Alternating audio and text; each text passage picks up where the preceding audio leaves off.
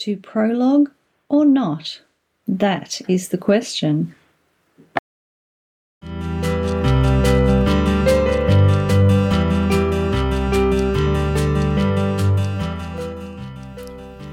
and welcome to the Ask the Author podcast, a weekly podcast where you get to ask me, the author, anything to do with writing and publishing. My name is Jodie Gibson and I'm a writer, fiction author and writing mentor. I know what it's like starting out in the writing world, having so many questions and not knowing where to start. So now, as a published author, both traditionally and indie, I'm here to share my knowledge to help you on the way to accomplishing your writing goals.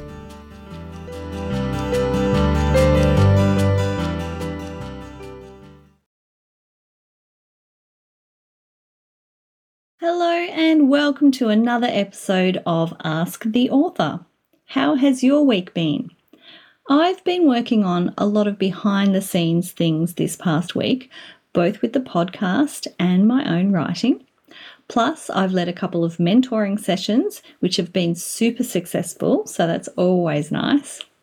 And I'm still working through the copy edit of my next novel, which is out in September. And while it's been a bit draining, it's also very, very rewarding.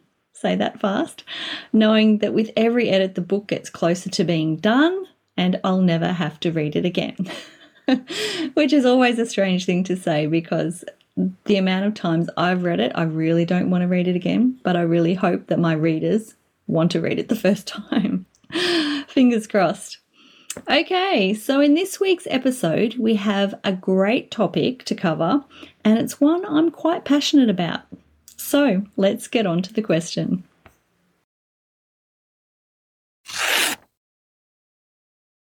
This week's question is something I get asked quite a bit and is something that has been debated within the writing and publishing community for a very long time. To prologue or not to prologue? Michelle has asked me via my Facebook page, and her question is, I'm not sure whether or not my novel needs a prologue. I'm writing a dystopian thriller, and I feel like a prologue would be a good thing to set the scene and build tension. But I've heard that a lot of agents and publishers, and even readers, don't like them. Why is that? And should I have a prologue? Thanks, Michelle. Okay, so yes, it is a highly subjective issue, and I think that people are either for the prologue or against the prologue. But I'm a firm believer that if you're sitting on either end of the scale, you nearly you have to have a really good reason why you are either for them or against them. Because I believe the main reason that some agents and publishers, even editors and writing coaches, warn against using a prologue is that many authors don't use them effectively or use them for the wrong reasons. So it's pretty much given the prologue a bad name.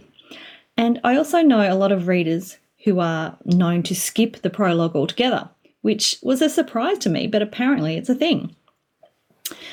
Okay, so firstly, let's talk about what a prologue is. By definition, a prologue is an opening section of a book that differs in some important way from chapter one. For example, it might be a different timeline, point of view, or structure. So, should you have a prologue? I think if you're going to use a prologue, there needs to be a very good reason for it, and it needs to add something to the story, which can mean different things. Prologues can be used in different ways. They can set the scene for what's to come by foreshadowing an event or plot point, or they can jump ahead in time and perhaps be a flash forward of a dramatic event to come, or they might be jumping all the way forward to the end of the story and might be a character reflecting on the events. When written well, these are good reasons to use a prologue, as long as there is something compelling within the prologue that is relevant to the story and that is going to hook your reader. A prologue that is a flashback or a flash forward must get the reader asking questions that makes them want to read on, that they want to answer these questions, they want to find out what's what's going to happen or why something's happened, and they want to keep reading. It's also important in these instances to make this type of prologue an action bite rather than just a long-winded monologue. You want to build tension through a scene where something important is happening, leaving, as I said, room for questions in the reader's mind that they must have answered.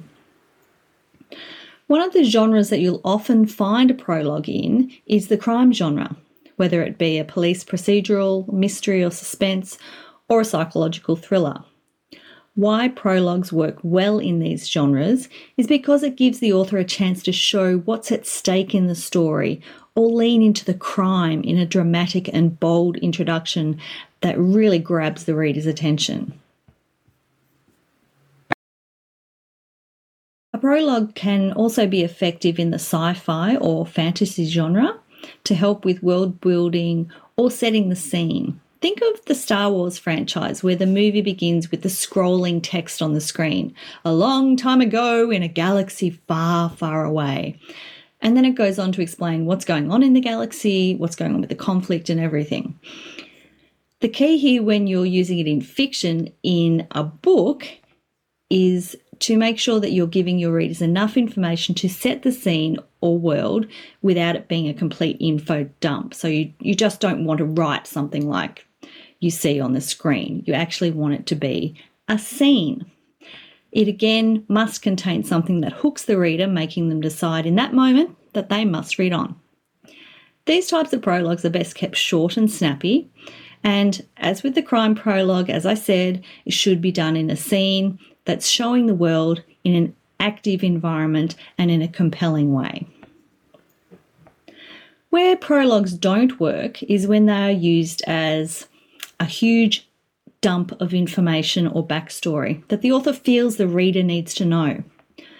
Authors need to be able to drip feed the backstory throughout the narrative and not at the start in a prologue. Authors need to be able to drop in this relevant backstory where it's relevant to the character and the story in a moment, not in a two-page prologue. So if this is the reason you think you need a prologue, don't do it. You need to work out how to get that backstory through the narrative. And if you can't get it through the narrative, through the whole story somewhere in bits and pieces, it's probably not relevant.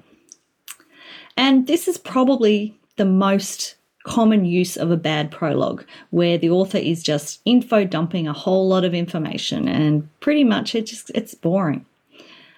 So that gives prologues a bad name. So if you're doing this, don't do it. The, another reason that prologues don't work is where the author is just using it to hook the reader without a strong enough reason. Just because is not good enough. And if your prologue is masquerading as a prologue when really it's just the first chapter, if it's really just the start of a novel and it's not adding something different or starting at a different time period or timeline, it's most likely just chapter one. So just call it chapter one. And prologues are sometimes used, and this is a big no-no, to compensate for a slow chapter one. So if you have a slow chapter one or two and it's quite a lackluster start to the story because you're working into the story, authors think that by having a hooky prologue, readers will forgive the next couple of chapters, when in fact they actually won't. You're not going to hook them from page one. So if your first couple of chapters are slow, it's most likely because you've started your story in the wrong spot. So step back, take a good look at where things change for your protagonist and start there, not in the lead up to that point. So that's a, it's a good tip there. So if that's why you're using a prologue, to hook the reader, and then you want to start off slow, not a good idea. If you're still unsure whether or not you should use a prologue, ask yourself the following questions. Does your genre use prologues? As I mentioned, prologues can be quite common in the crime and thriller genre, as well as sci-fi or fantasy. Seek out some of your favourite novels within the genre you're writing with prologues and see how they do it, and you'll be able to work out why they've done it and why it works. So if your answer is yes, your genre does use prologues, then ask yourself, is there a compelling reason for you to use a prologue? Is it foreshadowing something or enhancing and furthering the plot? Or are you using the prologue just to mask an issue with your chapter one? All good things to ask. And then once you've decided that you are going to tackle a prologue, here are my top three tips. Number one, keep it short. A prologue shouldn't be long-winded. It shouldn't be more than a couple of pages, and it definitely should be only one scene.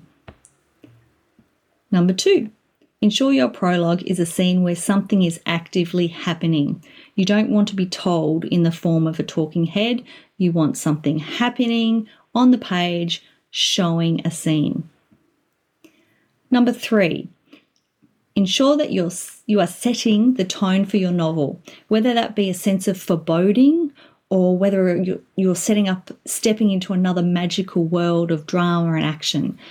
You need to give your reader a taste of what to expect with that prologue.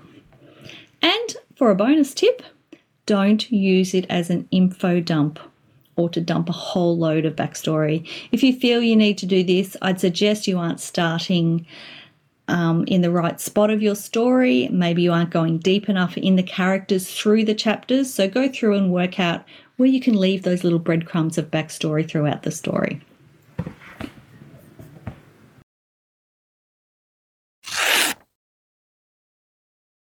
So there you have it, my take on prologues. I hope that helps you, Michelle, decide on whether or not your story needs a prologue and gives you a few tips on how to do it and make it effective.